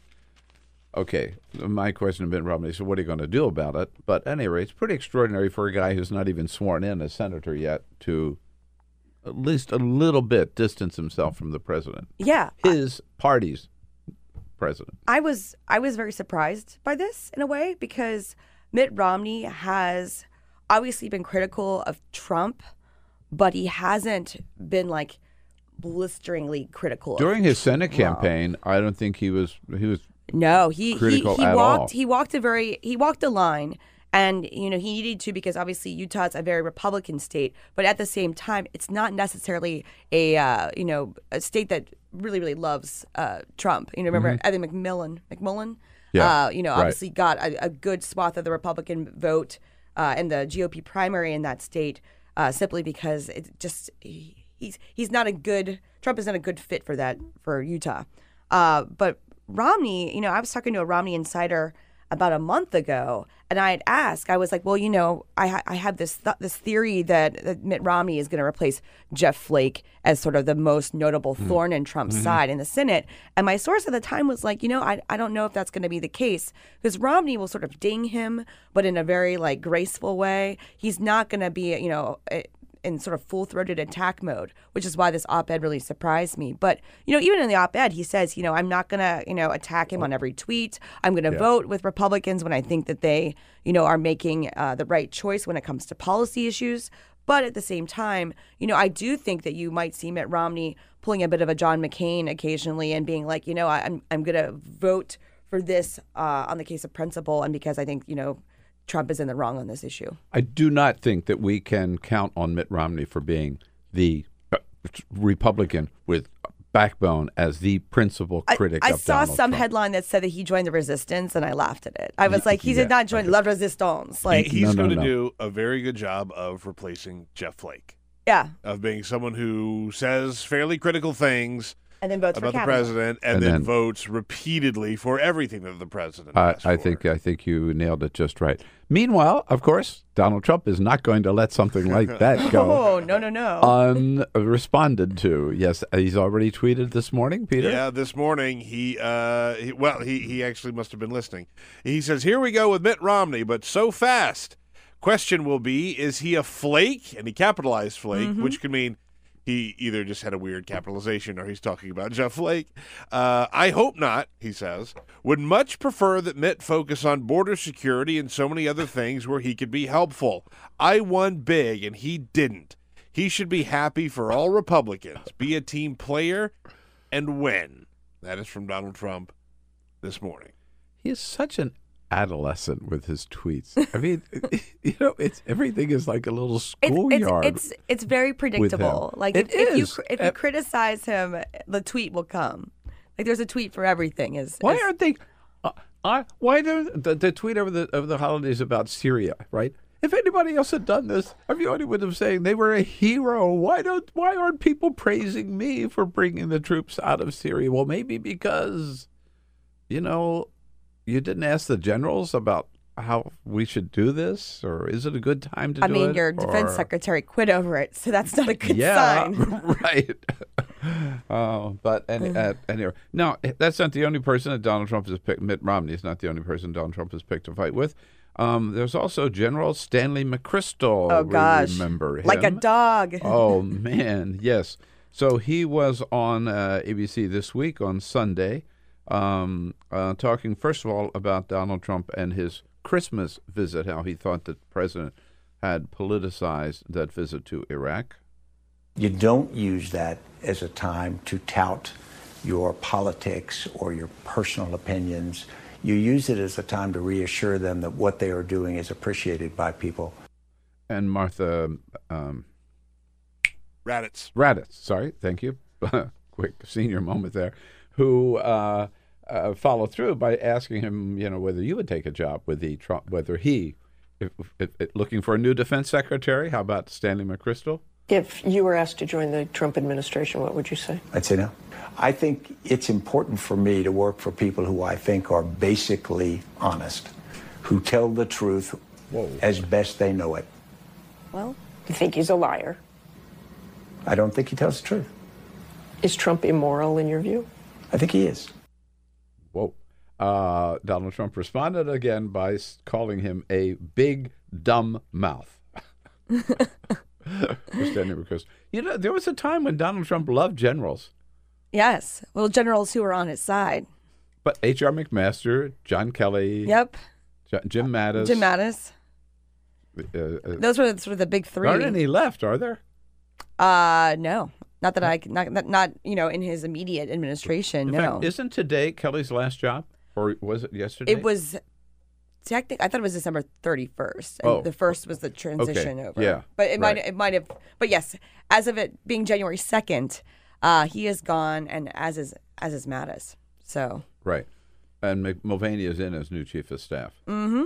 You know, so what is what what what do you think history books are going to say about John Kelly as chief of staff?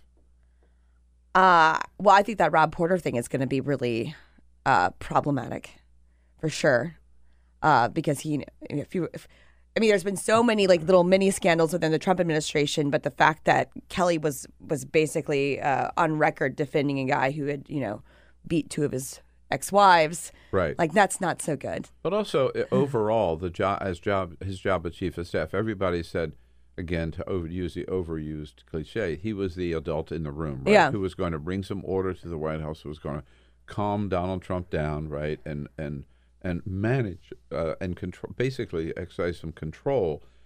He failed, totally failed. I mean, he he, you know, he should have grabbed Trump's phone from him on day one. That would have that would have been, that would have done it. But uh, but no, he he still sort of let Trump be Trump. Uh, which a lot of advisors think is is sort of a, a better way to qu- control Trump is to sort of let him do what he wants. Um, I do think that like at the beginning he was good at trying to sort of uh, narrow the amount of people that were allowed to be in the Oval Office, uh, narrow the amount of information that, that Trump was given, and tried to sort of give him good information and not, you know, crazy conspiracy theories from the web uh, that he could would then tweet about. So I, I think that you know Kelly, you know, he tried, Mhm. but Yeah. I, I just don't think that that people are going to say, well, you know, that worked well. Uh, you know, looking back on it. No, no. I think uh, overall, uh, you have to say a failure, and, and I would imagine that at, at some part of his bo- being that uh, Kelly's sorry that he even that he even took the job. Um, one other thing that didn't get much attention, that, uh, White House related, uh, we heard from uh, his uh, in his um, annual n- New Year's address, Kim Jong Un uh, came out and said basically we're not going to get rid of one nuclear weapon. We're not going to stop testing. We're not going to stop building them uh, until the United States. We're going to continue our to- n- nuclear program until the United States uh, lifts all the sanctions. Which does raise the question. So, what's different? What what is what what has what did the big summit in Singapore accomplish? It was a photo op. I mean, it, it sure seems like it, especially now. Yeah. I mean, I, I think I think we might look back on it and say it's good that these leaders met. Uh, but that was always sort of the Ameri- you know, our side's like bargaining chip. Like we will meet with you, but you need to, you know, give us these promises. We need to extract something from, you know, this meet and greet because it does elevate Kim, you know, in the world's eyes to be meeting with the leader of the U.S. Totally. Right. Uh, and so now we don't have that bargaining chip because it already happened. Right. So- and after, remember, after the summit, Donald Trump said North Korea is no longer a threat, no longer a nuclear threat. They've agreed to get rid of everything. They're going to da da da da da. And basically, Kim Jong Un yesterday said, "Oh no, no, no, we're still here, but nothing has changed." Uh, and and Trump is talking about a second summit, now, Yeah. maybe at the White House. Yeah. But uh, Or maybe at Mar-a-Lago. then at at least get him down there. do you have any chocolate? Some of that chocolate cake left over, right? Yeah, from the uh, is that the Abe summit? Right. Um, so, what do you?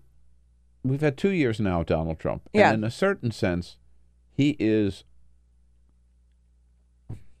looser, if you will. I mean, more uh, uh, any the restrictions that might have existed in the first couple of years by some cabinet members who might have been willing to rein him in seem to all of them have been gone. Yeah. So, in a sense, right, he's like more uncaged, if you will, than ever before. What do you what what do you expect out of 2019? I mean, he said, right, calm down and enjoy the ride. Um, Yeah, but if I'm a government worker not getting my paycheck, I mean, yeah, how how do you calm down if you can't pay your mortgage? and clearly, 20 he's totally focused on 2020. Oh, absolutely. So, I mean, do you see that this is going to be any, a year in which he tries to get some things done in Congress, or that it's just going to be all out I, I, bloody war? I think it's going to be the latter. I mean, I, I he hasn't ever seemed like he has an appetite for uh, Governing? God for, forbid. Well, yeah, for for the governing side of it. I mean, he's a politics guy. He's not a policy guy, and uh, I think that You know, especially now that you've got, I mean, Elizabeth Warren has already announced uh, the Castro twin, I forget which one, has also, you know, basically said he's going to jump in in a couple weeks. Julian. I know. It's, I'm, Right. I'm terrible. know. No, it is- I'm it- terrible. I always forget which, which Castro twin it is. Um, But by the way, they're if whichever one runs, they're both running. That's what Peter and I love about them is they they can replace each other at events and people don't even know isn't it. there a movie called Dave that, that they happens? did that Yeah. before. They- They've done it before. The Castro twins have, have played fill-ins for each other. Eh, eh, but that would be a great advantage if you're running for president and you've got a double ganger. Yeah. Who says it has like You can equally cover- as politically, you know, Yeah, yeah. savvy We're as working you are? for you 14 days out of the week, 48 hours out of the day. Yeah.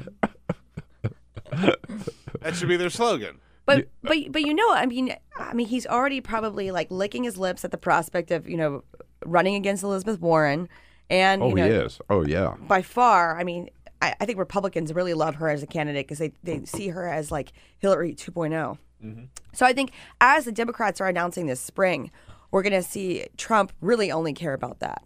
And you know, start playing whack-a-mole with, with, with each of them on Twitter every morning. And and I, I wanted to ask him, and I didn't get the chance. We did an Oval Office interview a couple weeks ago, but I really want to sort of know when he's going to start his rallies because I think it'll be in the next, you know, it could be in the next like six weeks, where we start seeing him actively com- campaign for 2020. Oh, I don't think he's going to wait that long.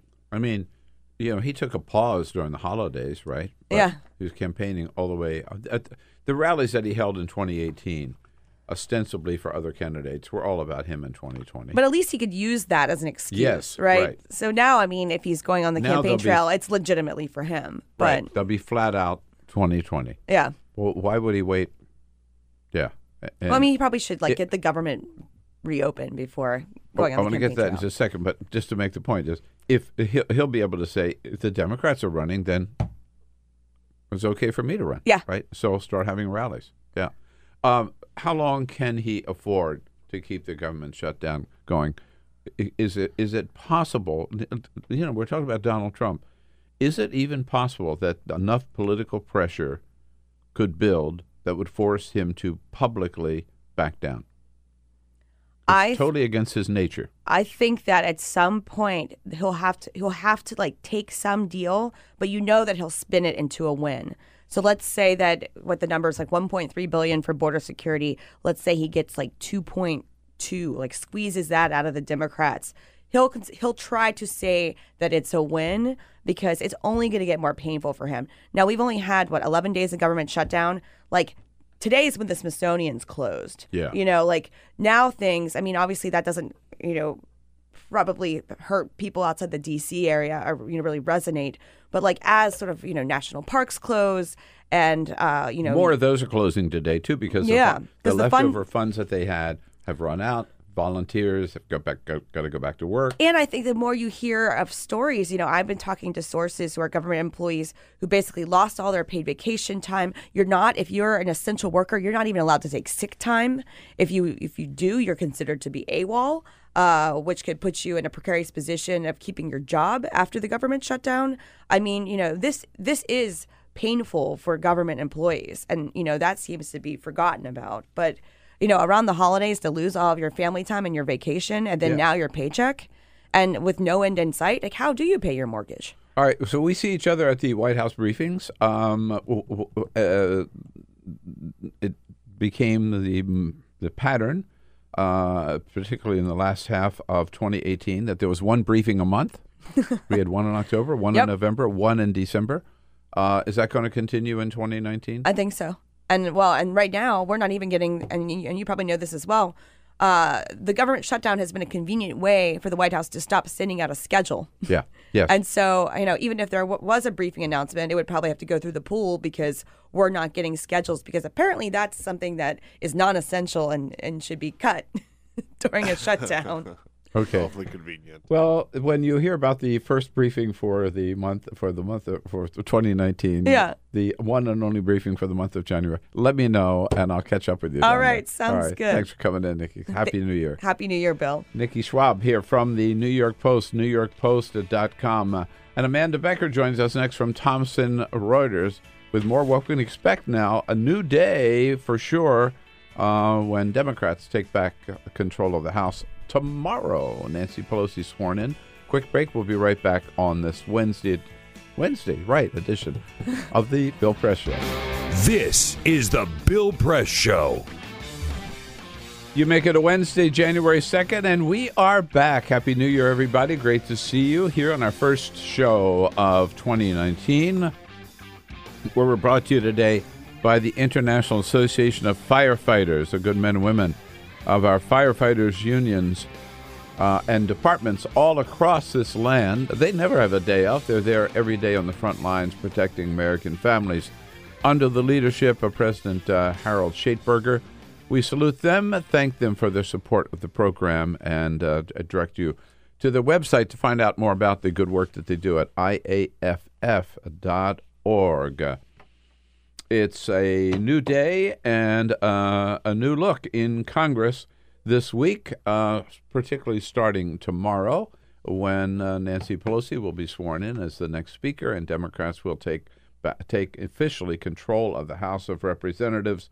That's the beat of Amanda Becker for Thomson Reuters, uh, and who joins us here in studio. Hi, Good Amanda. morning. Nice to see you. Thanks for having me. Uh, it is going to look and sound different this new Congress, isn't it? It For- will, for especially many in reasons. the House. Yes, especially in the House. I yeah. mean, you have one, a huge group of newcomers coming in. You have more women than ever before, and even among those women, there's a level of diversity that we haven't seen. You have the first two Native American women who are going to be serving in the House. You have the first two Muslim American women who are going to be serving in the House. Uh, you have Democrats retaking control with Nancy Pelosi expected to, you know, again become Speaker. So it's going to look very different, um, you know, in 48 hours. Uh, and one thing about this new freshman class, uh, 40 of them, um, they don't look like a bunch of people who are going to just like sit back and be quiet for two years and learn the ropes. No, they are not. Uh, and they it really runs the gamut though, depending on, you know, where they kind of fall in the political spectrum. You have people like Alexandria Ocasio Cortez, who's far to the left. You know, she's campaigning for a Green New Deal. Um, she was agitating outside Pelosi's office before she even had her first official meeting on Capitol Hill as a member elect. Yeah. Um, and so you have people from the liberal wing of the party like that. You also have some more centrists. You know, look at some of these women who were elected in kind of the Virginia suburbs and exurbs. Um, who, you know, like an Abigail Spanberger from the Richmond area, who says, you know, I'm very aware that I come from a swing district and I am going to represent the people in my district, and that Mhm. includes a lot of Republicans. Right.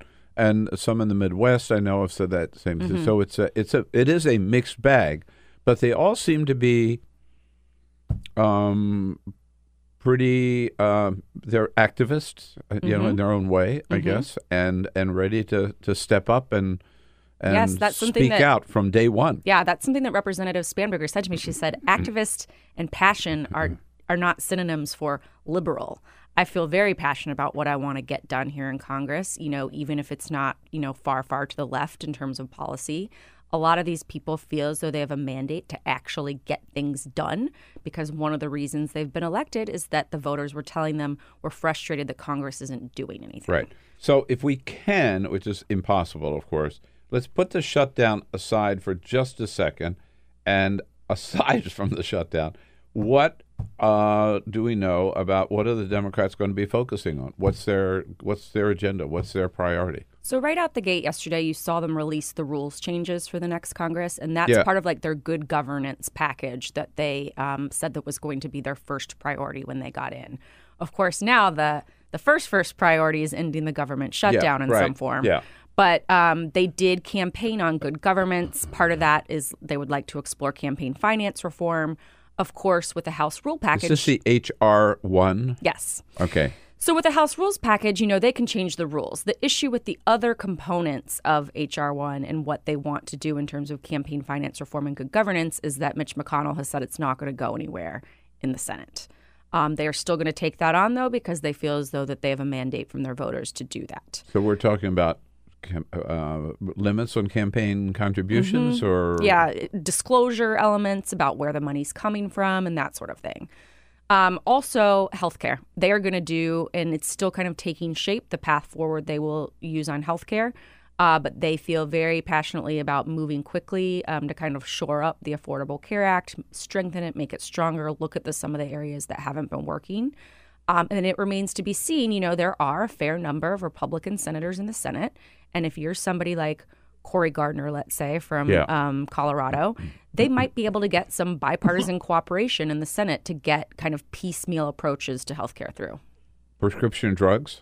That's one area where there is kind of universal agreement, and even Trump at the White House has said we need to bring down the cost of Right. prescription drugs. Uh, so, uh, in other words, a policy agenda, if you will, Yes. right, that Democrats want to put forward, even if some of those bills don't don't pass the Yes. Senate, on the investigative Yes. oversight Yes. side, where are they going to start? I mean, look, we don't really know all the answers. I understand, but what what, what do you expect? So they're the House Oversight Committee Democrats. I don't couldn't even tell you the current number. I think it's around 70. Have 70 outstanding subpoena requests that they had asked the Republicans to issue during the last Congress that the Republicans did not.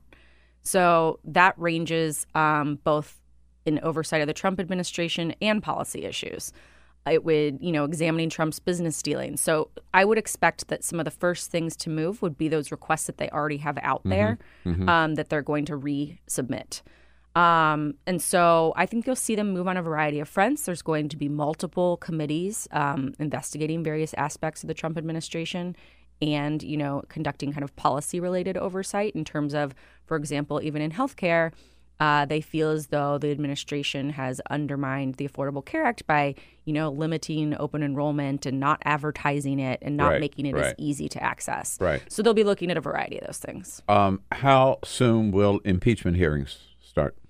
They all say that that's not the focus. They are very cognizant of moving too aggressively in a way that would create backlash among voters.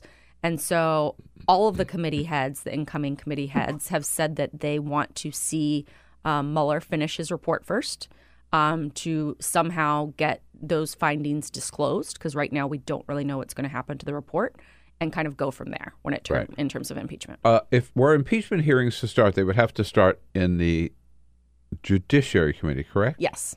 Okay. Uh, and that's Jerry Nadler, Mhm. the new chair Mhm. of Judiciary. Nadler could not do that unless Nancy Pelosi gave her okay. Yes, all that- of this is being coordinated through leadership. So while all these committees have their own jurisdictions, judiciaries where impeachment would start, oversight has the broadest oversight jurisdiction in Congress. Um, they are all being coordinated, they're all communicating, and they're all working through the Speaker's office. Right. Uh, it is interesting. We don't. We haven't.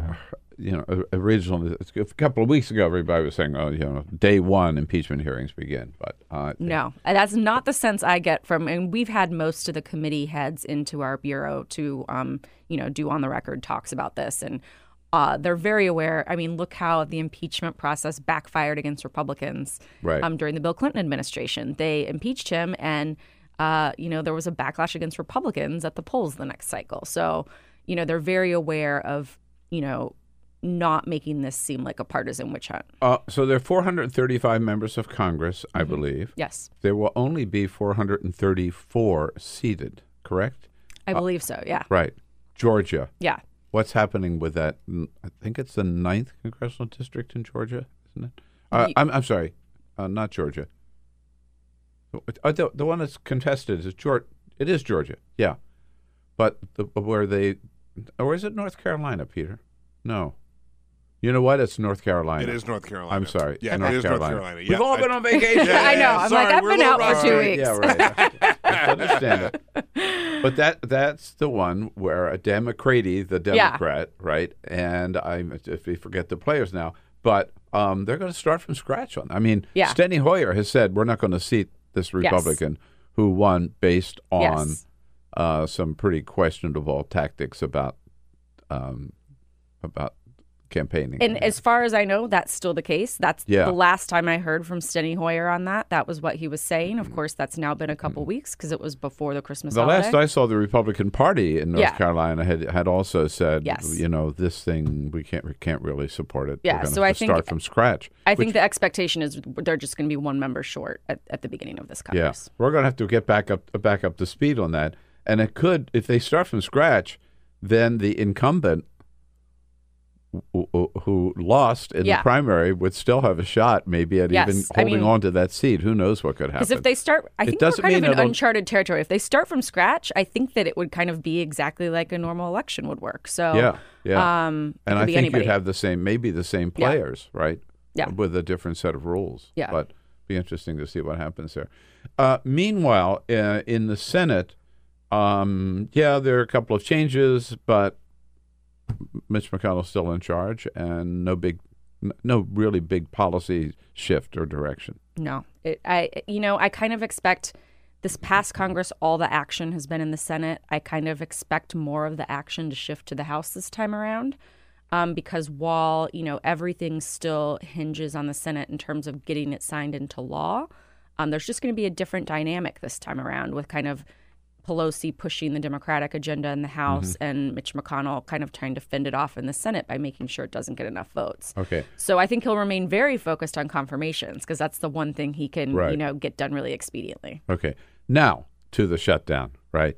Uh, so they're going to have this big meeting at the White House today, which Donald Trump called. They didn't ask for, but he summoned the congressional leaders down there. When the president does that, you almost have to Mhm. show up. Um, the chances of their walking out of there with a deal today? I would say there's no indication that it's likely they'll walk out of there with a deal today. In fact, the people on the Hill who I spoke to yesterday, because I had the the joy of working the New Year's Day shift um, when that was announced, was uh, they were describing it not as a meeting. They were very careful to say this is not being called a meeting. This the a- White House is calling it a border security briefing. And so the sense was they're being summoned to the White, White House not to negotiate, Mhm. but so that they can be talked at by members of Yeah. the Department of Homeland Security um, that the White House has brought there to speak to them. So they can be lectured on the need for Yes. a border Yes. wall. Right. Yes, Right. exactly. Okay. Uh, Pelosi and Schumer released a plan Wednesday, uh, Monday, Mhm. um, to end the shutdown. Yes. Tell us about it and what so their they- plan, and they're still moving forward of it as of this morning, is uh, tomorrow when the new Congress is sworn in. They will immediately move to end the shutdown by passing a bill to fund every department except that's still unfunded, except for the Department of Homeland Security, and to pass a one month continuing resolution to keep DHS funded while they continue to talk about wall funding a little bit more. Right. So in other words, they they isolate Yes. really problem area, Mhm. get the rest of the government going Mhm. right away, Mhm. where they're they don't have border related issues, right? Mhm. And then give 30 days uh, basically to work things out. Exactly. Right? And that would keep DHS funded with 1.3 billion for fencing or other material an additional 300 million for uh, security measures on the So 1.6, Yeah. right, which is where they started actually before Christmas. Yes. Um, that that plan, I think it's a combination of six bills, isn't it, or something, or just Yeah, there's about I a half forget. dozen, um, but because it's each each department would have its own Okay. own funding bill. Uh, no doubt that plan passes the House, right? Yes. Boom. Uh, Senate. So it's really interesting. McConnell has kind of taken himself out of this negotiation. He's been pretty quiet uh, over the past couple I- weeks. I'll say so, right? Yeah. And so he has said, look, we're not going to vote on something if we don't know if Trump is going to sign it. But the problem is, you never know what the president is going to sign or not. I mean, he has told leaders in the past he would sign things that he then didn't sign. Even on immigration, they had a deal that was, you know, border security and DACA uh, at one point, and Right. it fell apart because he said he no longer supported it. So I don't know how you know what the president is going to sign when that's the sort of negotiating territory that you're Uh, in. remember the one deal that had to do with the debt ceiling? Uh, Um, the White House had announced he was going to sign it, and then he saw Fo- he watched Fox and Friends the next Mhm. morning and Mhm. changed his mind and said he wasn't going to sign. So I Mhm. mean, you, mean, right. You never getting- know. They're getting completely So- mixed messages out of the White House. Right. So uh, he has, as you point out, refused to sign things he promised to sign. He has also signed things, I believe, that he said he would never sign. There, there were some budget deals where he said, A couple This is the last things, yeah. time I'm going to sign something that doesn't have all the money, $25 billion for the wall. He signed it anyway. Every time they've done a funding deal, he has said, This is the last time I'm signing it. Right, And so this right. is why he's drawn this line in the sand right now. So that's very interesting. So Mitch McConnell could uh, put it up for a vote. He could vote against it, but it would probably pass the Senate. Well, the senators have approved a very similar bill in the past, so Good there's no reason why Before Christmas, they they did approve a, yeah. a bill and with so, 1.6 billion. You know, Right. the Democrats are saying they've approved it before. Why not just put it up for a vote? Right. We both approve it. Then you know it's fully in the president's lap, and he can Right. decide what to do with And it if, so if McConnell did that and the Senate voted yes, which I believe they would, then it would really be you know, fully it- on Trump. On Trump, yeah. right on his desk, and he either signs it or vetoes it. If he vetoes it, it's, the shutdown continues. But then everybody would know, right? As I think we already know, right? Well, he's know already claimed sure. it. He said he was Claimed proud. it. He said he was the Trump proud to shut shutdown. the Trump- But gets yeah. back to who's the leader of the Senate. In these negotiations, it's not Mitch McConnell. I don't know who it's going to be overall, but in this shutdown negotiation, Donald Trump. he is he has really taken a back He's- seat. He ceded Yeah. the authority to Donald Trump. He has on this issue, yeah. And so All right, then the question would be how long will Republicans in the Senate allow Mitch McConnell to do that? go along with that. And that's, you know, I don't know because this hasn't this isn't the way prior negotiations have played out. Right. So this is kind of a new dynamic and I don't know if it has something to do with Pelosi, you know, Democrats now being in charge of the House, so they have a little bit more muscle. Um, but yeah, we haven't seen this before and so they're just kind of in uncharted territory. You also have the outgoing chief of staff, John Kelly, saying the administration gave up on a physical wall a long time ago. At the same time, Trump is, Trump has shut the government down over it. So uh, I think they're very unclear about what you know is going to be accomplished at the White House today. Right. Who do you expect to emerge as? Um, well, so Bob Corker and Jeff Flake are gone. Gone. Right. Lindsey Graham, who used to be, He's kind of gone back and forth. yeah, uh, well, I, yeah, I think he's safely um, uh, abandoned any credibility as a critic of Donald Trump, particularly after the holiday season, where remember he, before Christmas he was so upset about Donald Trump announcing that he was going to pull the troops out of Syria. That's what I was thinking of as the This last was the time that he criticized him. Oh yeah. yeah. Oh God, this was the worst thing he could have done. Just proves Donald Trump doesn't know anything about foreign policy. Blah blah blah blah blah. And we thought, here's the Lindsey, the Lindsey that we used to know and love. He's back again. And then he went down and he had lunch with the president at the White House during the Christmas break, and he walked out to outside of the West Wing to the stakeout area, and here he is. I feel better about Syria than I than I felt uh, before I had lunch. I think the president's taking this really seriously, and the trip to Iraq was well timed. Uh, just took a lunch. Well, I guess a lot can be accomplished at lunch, so maybe we should have higher expectations for today's border security briefing. He was so aggressive about the Oh, Syria thing. I mean, yeah. he said he was going to. Tw- I mean, uh, aggressive in air quotes. Yeah, he was going right. to tweet at Trump every day until you know the message got through. Then it goes down there for Lasted lunch. about a week. And uh, I'm. They didn't play golf though. I was going to say that's even more productive than their golfing sessions. So absent, uh, uh, certainly absent Lindsey Graham, absent Jeff Flake, absent Bob Corker, uh, who are going to be the uh, the Trump critics in the new Senate? Well, it's looking like this morning Mitt Romney. I mean, he has this op-ed out. He uh, is probably still a little steamed about possibly being led on a little bit that he had a chance to be Trump's Secretary of State, and he uh, eventually chose other, you know, someone else. Um, Trump invited him to have that dinner up at Bedminster, Yeah. right? And there was no way Yeah. he was going to be Secretary and so of State. you know in No terms way. in terms of both a role as a critic and somebody who has uh, credible things to say on foreign policy i think that you know mitt romney may be the new bob corker boy, nobody else. I mean, I, I, I got to the, say, he's the one that comes to mind to me He- right uh, now for- for- yeah Me too. But I, it, it, I, I just he's such a weak read. You know, if he's the one that we're counting, counting on to carry um, the establishment Republican message, if you will. well i would right? say that none of all of them capitulated you know to an increasing degree over the past year or so No, absolutely, which I find really Um, stunning because so many of them are not real born again Trumpers, if you will. I mean, Flake towards the end held up nominations. He finally took a little stand, but it took until the last two weeks he was in the Senate, you know, for him to actually take action on something. There was his speech and, um, you know, kind of criticizing the tenor of Trump's presidency in Washington. But in terms of solid action, we didn't even see much from him until the very end. Right. Amanda Becker is with us from Thomson Reuters. It's uh, I see Reuters.com, but it's also it's either Reuters.com or Thomson Reuters. It's Reuters.com. It is Yeah. Reuters.com. Mhm. Reuters. R E U T E R S. You follow Amanda on all of our good friends over there, including Jeff Mason, our former Mhm. president of the White House Correspondents Association.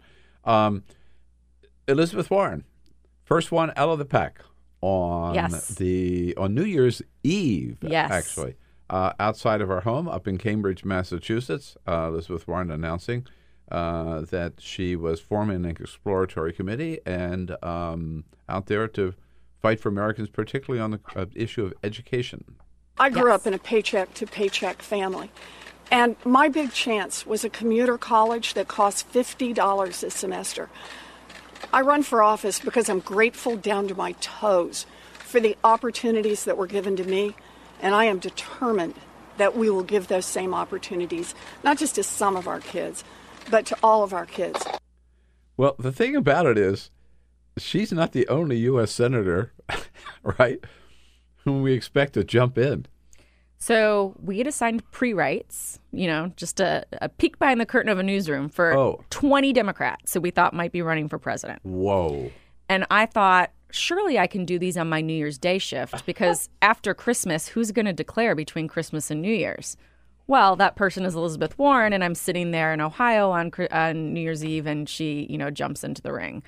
Um, so yes, she. Uh, it was interesting timing on the very last day of the year, and kind of in the afternoon, um, she threw her hat into the ring. Uh, sh- I would expect kind of a cascade of individuals to follow her over the course of this month, and then maybe a couple holdouts who are waiting to see what other people do before they make their decision. But I would think by the end of this month, 2020 fully underway, Iowa getting a lot of traffic. So, uh, yeah, uh, Elizabeth Warren is going to be in Iowa This weekend. weekend, right? Um, but her fellow fellow senators, Kamala Harris, I fully expect to announce in January, don't you? yes, she said that she was going to think about it over the holiday and make an announcement in the new year. So Right. Uh, Cory Booker, no doubt. Same. Um, I mean, we're the expectation is he's going to, you know, explore it to some degree. Right. Uh, Kirsten Gillibrand. hmm I mean, I, again, I think no doubt. I mean, how how long any of these people last is a Yeah. different question, right? But but uh, Sherrod Brown now hmm for sure. Yes. Um, I was in Oregon. Uh, there's a lot of talk about Jeff Merkley. Yes, he's Not also on. He's Oregon. also on our list. Yeah. Yeah. Right.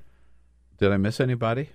In the Senate, I think that's the main Peter, characters. Kamala Harris, Cory Booker, Kirsten Gillibrand, Sherrod Brown, Jeff Merck. Oh, Bernie Sanders. Bernie Sanders, and then there's also some people who are kind of Amy Klobuchar. Amy Klobuchar. Yes, indeed. Whoa. People have One, even two, three, mentioned four, Mazie five, Hirono. seven, eight. That's eight. Uh, that's it. And we're out of time. Thanks so much for coming in. Thank you. All right. Happy New Year, everybody. New Year. See you tomorrow.